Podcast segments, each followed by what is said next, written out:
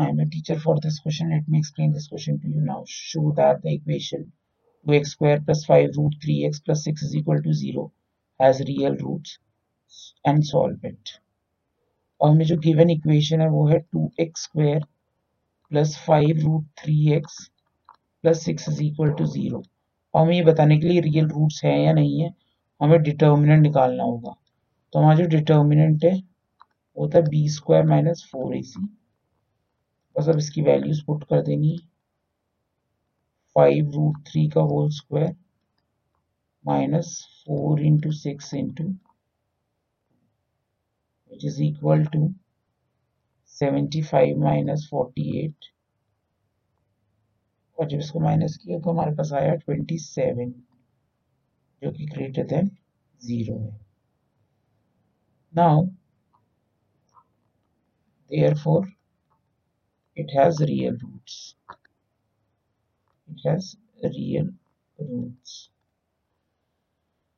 अब हमें इसके सोल्यूशन निकालना है। तो अल्फ़ा निकालने के लिए minus b plus root over d by two a और बीटा निकालने के लिए minus b minus root over d upon two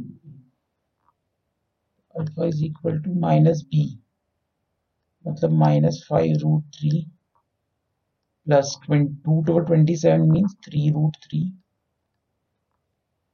on 2 into 2 that is 4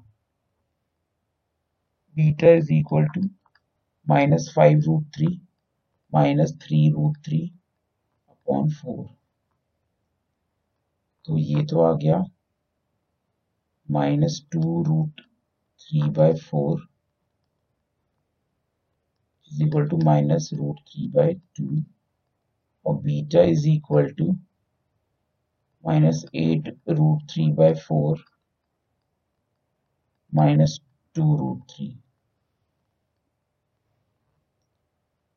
Therefore, the required solution, the required solution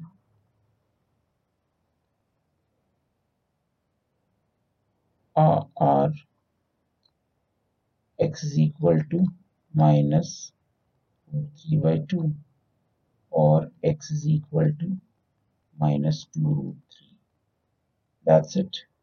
I hope you all have understood the explanation. Thank you.